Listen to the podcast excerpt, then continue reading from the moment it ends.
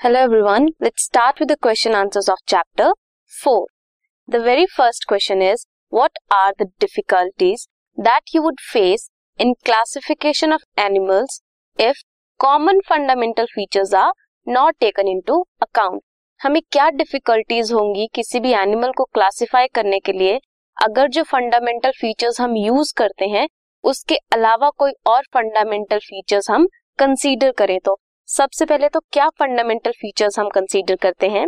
उसका body plan कैसा है? उसकी सेलुलर ऑर्गेनाइजेशन कैसी है? या फिर इवोल्यूशनरी रिलेशनशिप कैसा है? बाकी एनिमल्स के या बाकी क्लासिफिकेशन में। अगर हम बॉडी प्लान या उसकी सेलुलर ऑर्गेनाइजेशन या इवोल्यूशनरी रिलेशनशिप को छोड़कर कोई और कैरेक्टरिस्टिक जैसे कि अगर हमने देख लिया कि उसका आई कलर कैसा है तो हम अगर ह्यूमन बींग्स की ही बात करें तो सभी का आई कलर डिफरेंट होता है।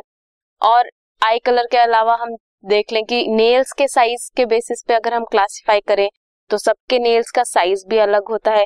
ऐसे अगर हम कॉमन से कोई ऐसे फीचर्स लेना शुरू कर दे और उनके बेसिस पे क्लासिफाई करें तो बहुत डिफ़िकल्ट हो जाएगा एनिमल्स को क्लासिफाई करना। और हमें सबके लिए अलग कैटेगरी बनानी पड़ेगी। इसकी वजह से क्या होगा?